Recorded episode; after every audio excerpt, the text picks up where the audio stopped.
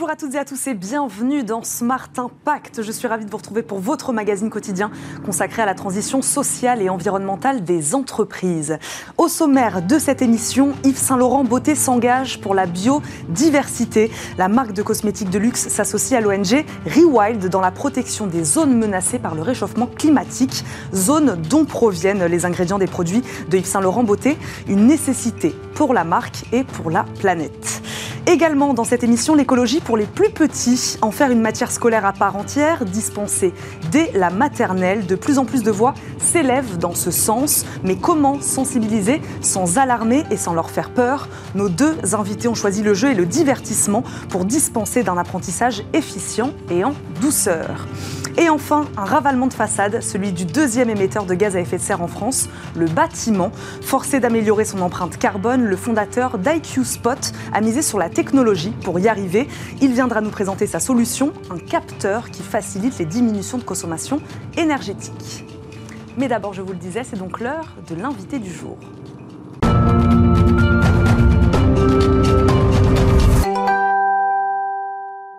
Notre première invitée est Caroline Nègre, directrice internationale du développement durable et scientifique d'Yves Saint Laurent Beauté. Bonjour. Bonjour Eva. Bienvenue sur le plateau de Smart Impact, Caroline Nègre. On vous reçoit notamment à l'occasion du lancement d'un nouveau programme de développement durable pour la marque de cosmétiques de luxe, Restaurer notre terre, des initiatives de restauration des écosystèmes dans des zones prioritaires pour la biodiversité, dont proviennent, c'est ce que je disais, les ingrédients qui entrent dans la formulation de vos produits.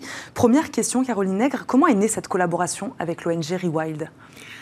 Pour la marque Yves Saint Laurent Beauté, en fait, on a toujours souhaité suivre en fait, la, la voie de notre fondateur, M. Saint Laurent, qui un jour a dit « J'ai participé au changement, à la transformation de mon époque ». Donc ça, c'est vraiment la base de notre développement durable, de notre programme de développement durable.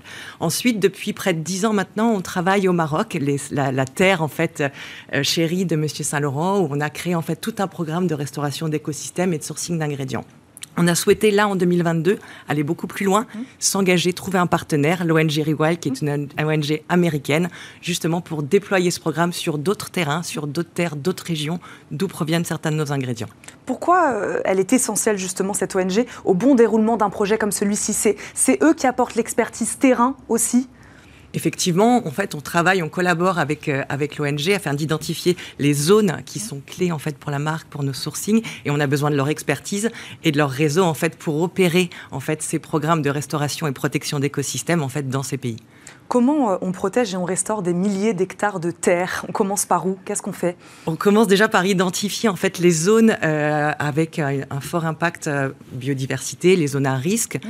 Euh, et ensuite, avec le partenaire, ce que nous avons fait, c'est euh, travailler en fait sur les zones les plus précieuses ou les plus endommagées peut-être de ces régions. Vous en avez identifié quatre, je crois. On travaille effectivement sur quatre zones, en fait. Donc, on a commencé au Maroc il y a quelques années déjà, dans les montagnes de l'Atlas.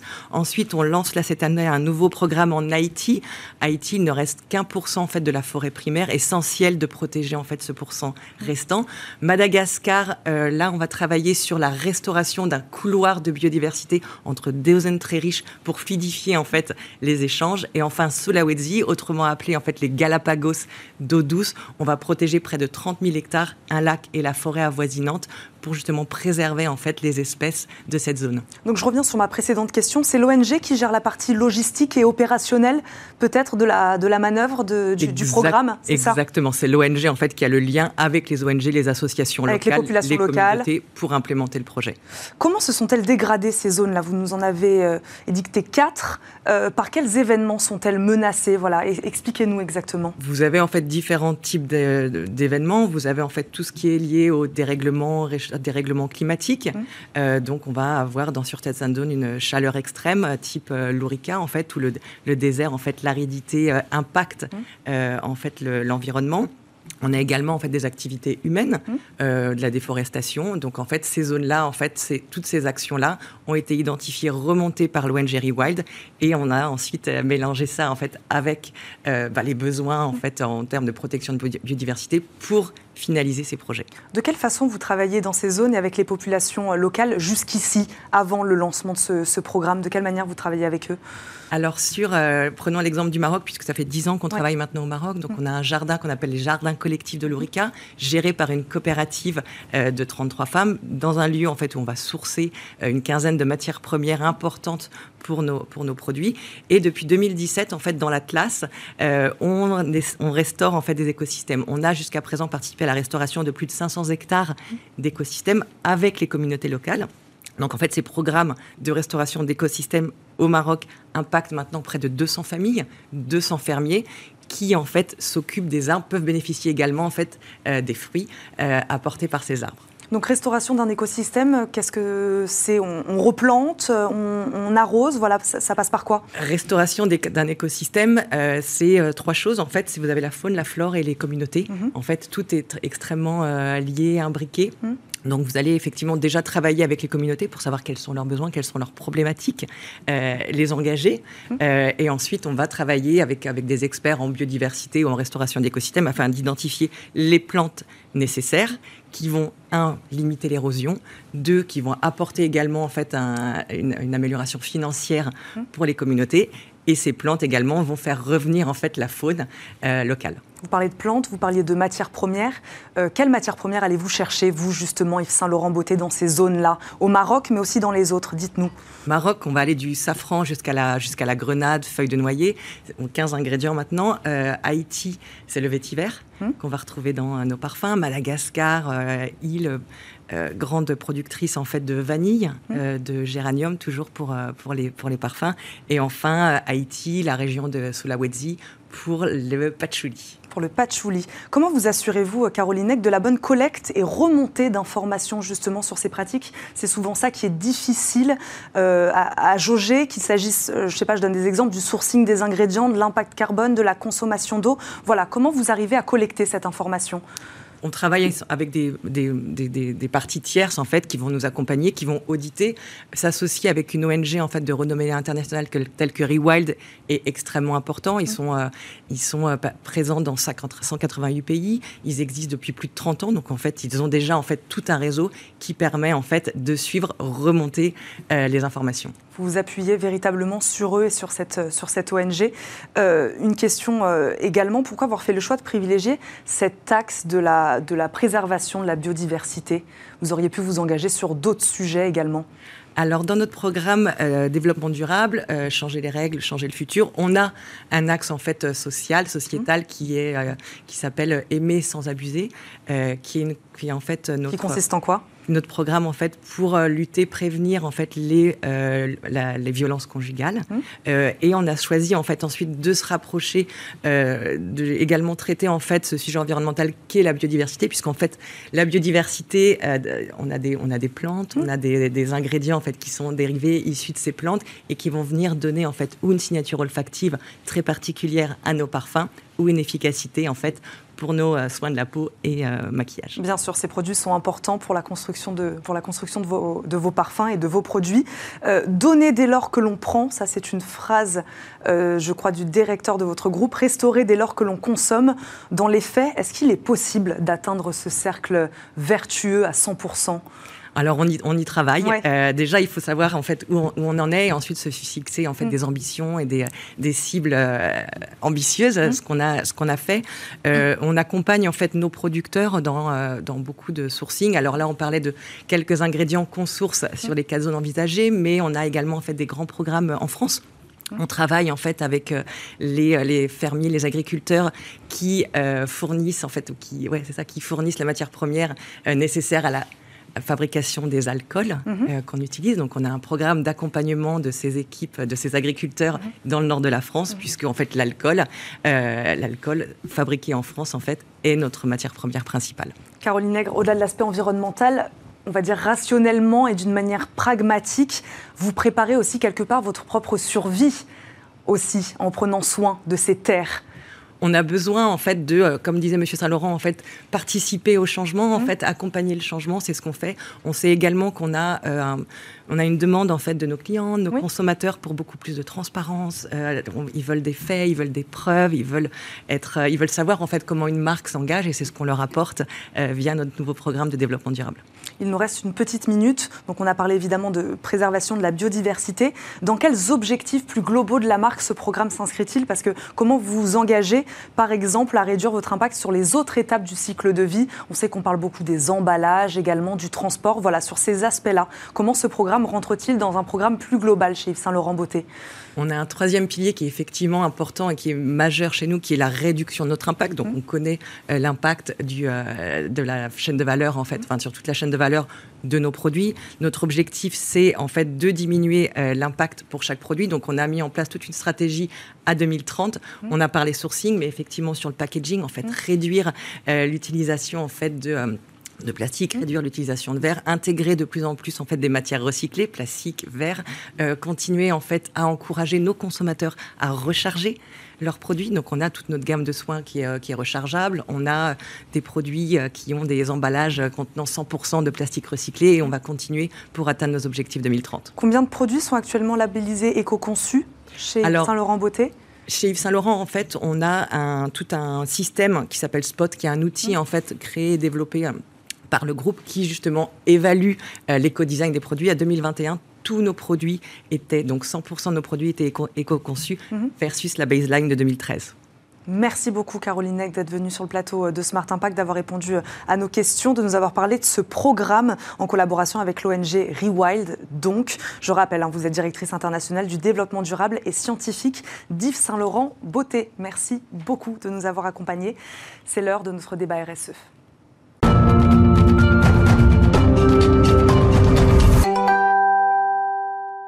Smart Impact, le débat R S E aujourd'hui, la sensibilisation des enfants aux enjeux du développement durable, l'enseigner dès le plus jeune âge, dès la maternelle ou encore en faire une matière à part entière à l'école. De plus en plus de voix s'élèvent pour encourager l'éducation à l'environnement et à l'écologie.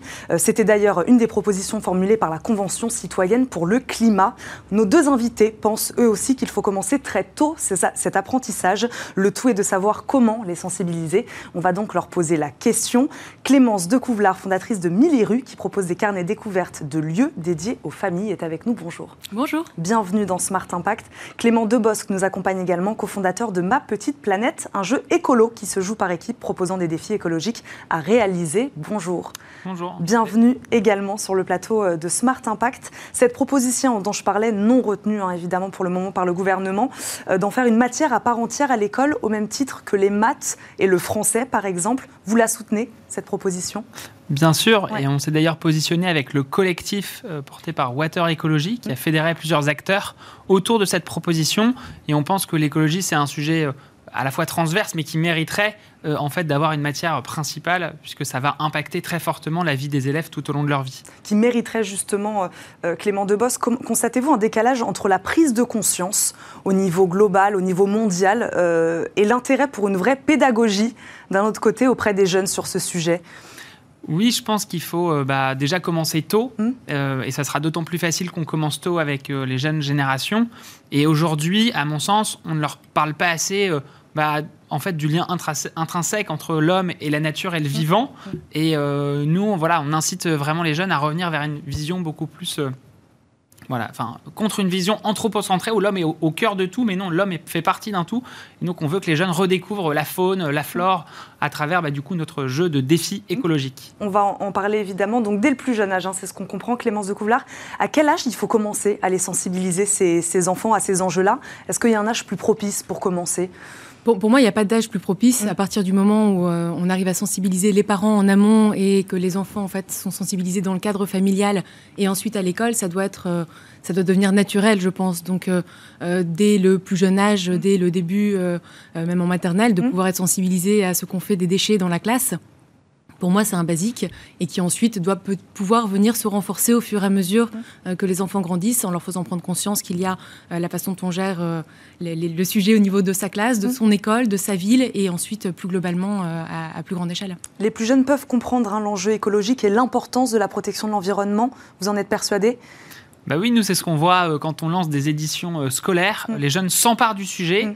ils sont hyper intéressés, hyper curieux de comment ça fonctionne et de ce que eux peuvent, malgré leurs jeunes âges, mmh. peuvent faire déjà à leur échelle, et ils peuvent déjà agir.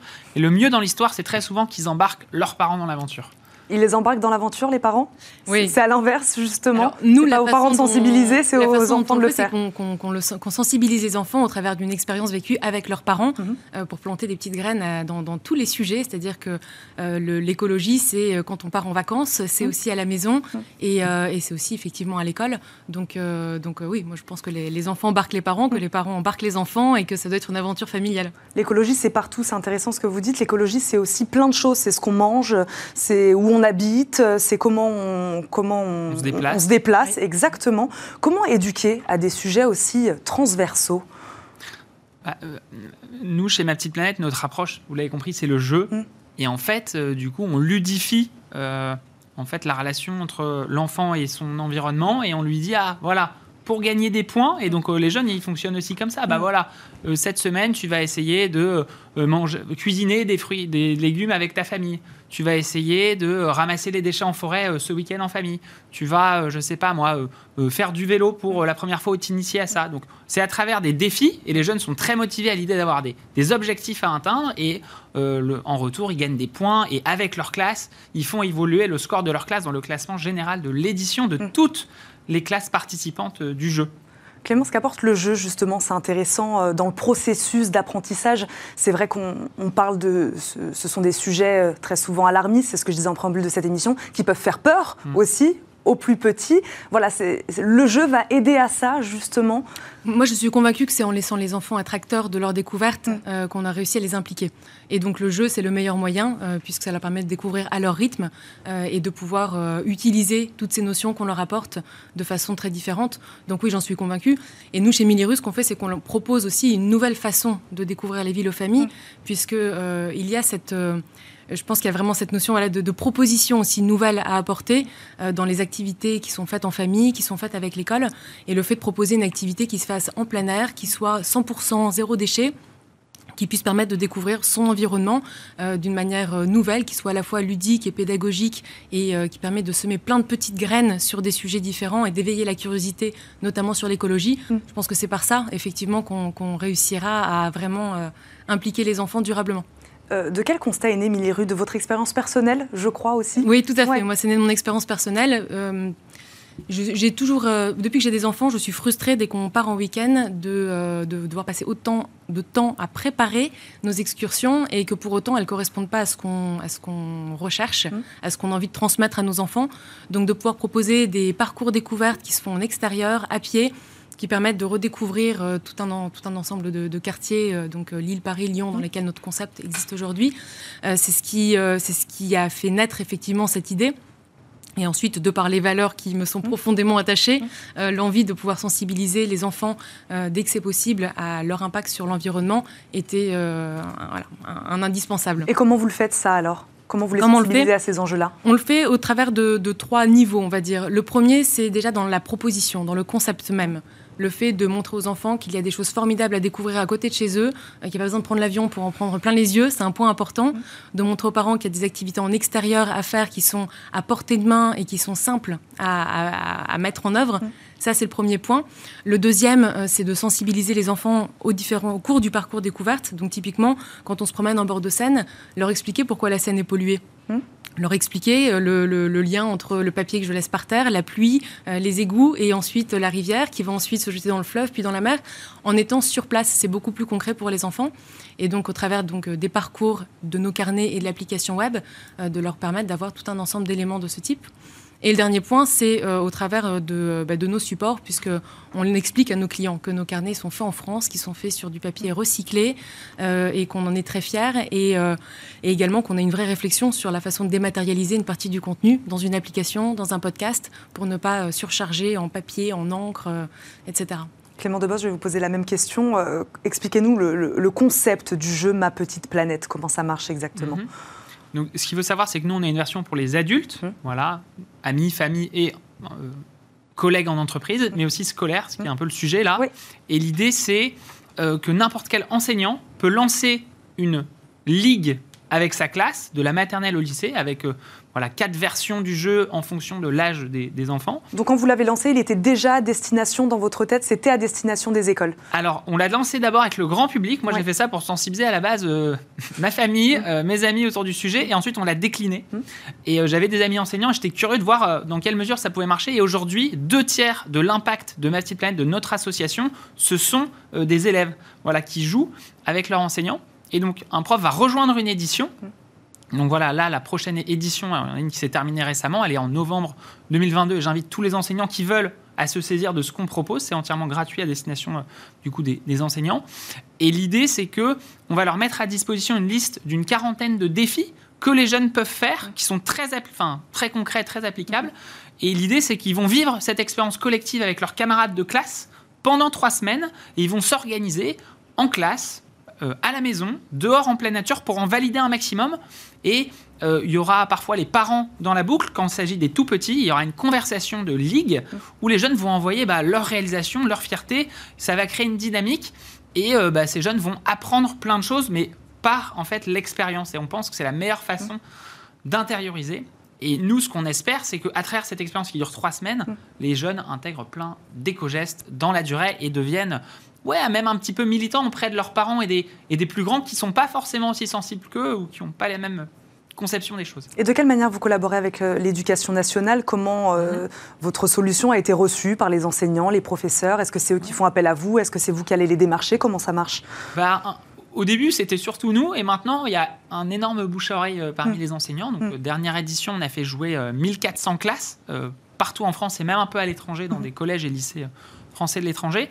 Et l'idée, c'est que, ouais, on essaie de faire des partenariats avec euh, des académies, euh, des rectorats et aussi des départements pour qui, euh, voilà, s'ils veulent financer l'essaimage de Ma Petite Planète scolaire sur leur territoire et garantir à tous les parents que, oui, à l'école, eh bien, on sensibilise leurs enfants et on fait progresser leurs enfants sur le sujet, bah, nous, c'est, c'est dans ce sens qu'on veut aller. Il nous reste deux petites minutes. Euh, est-ce que vous attendez aujourd'hui tous les deux une mobilisation plus forte, plus importante des pouvoirs publics? Ou est-ce que justement vous pensez que la solution elle va venir d'acteurs comme vous, justement, d'acteurs privés, des particuliers? On, va ter- on terminera cette émission là-dessus. Moi, je pense que ça doit être un travail d'équipe. Ouais. Ça doit être un travail d'équipe parce que nous seuls, euh, ça, ça peut être compliqué. Il faut sortir les rames mmh. parfois pour se faire entendre et pour être, pour être visible comme on le voudrait.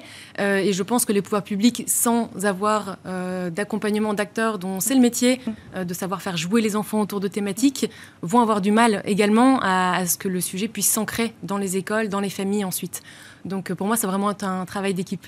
Les deux sont complémentaires, c'est un travail d'équipe? Oui. Très clairement, on sent de plus en plus, il y a eu des éco-délégués qui sont apparus il y a quelques années et ça commence à prendre et ils ont des responsabilités maintenant, mais c'est quelque chose qu'il faut amplifier et encourager.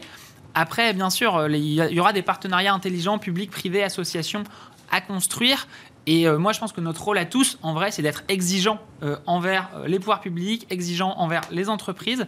Euh, bah, moi, je suis persuadé que c'est le plus grand défi de l'histoire de l'humanité et qu'on a intérêt à avoir une mobilisation massive sur le sujet. Et du coup, bah, nous, on va prendre les gens de euh, trois ans à quatre-vingt-dix-neuf ans euh, pour les embarquer. Voilà, c'est un peu la, l'ambition du projet avec des millions de joueurs à terme. Et ben, on va terminer sur ces mots. Merci beaucoup à tous les deux de Merci nous avoir accompagnés aujourd'hui Merci dans Smart beaucoup. Impact. Clémence de Couvelaere, fondatrice de Milirue, et Clément Debosque, cofondateur de Ma Petite Planète. Merci à tous les deux d'avoir répondu à nos questions. On termine comme chaque jour cette émission par la bonne idée du jour.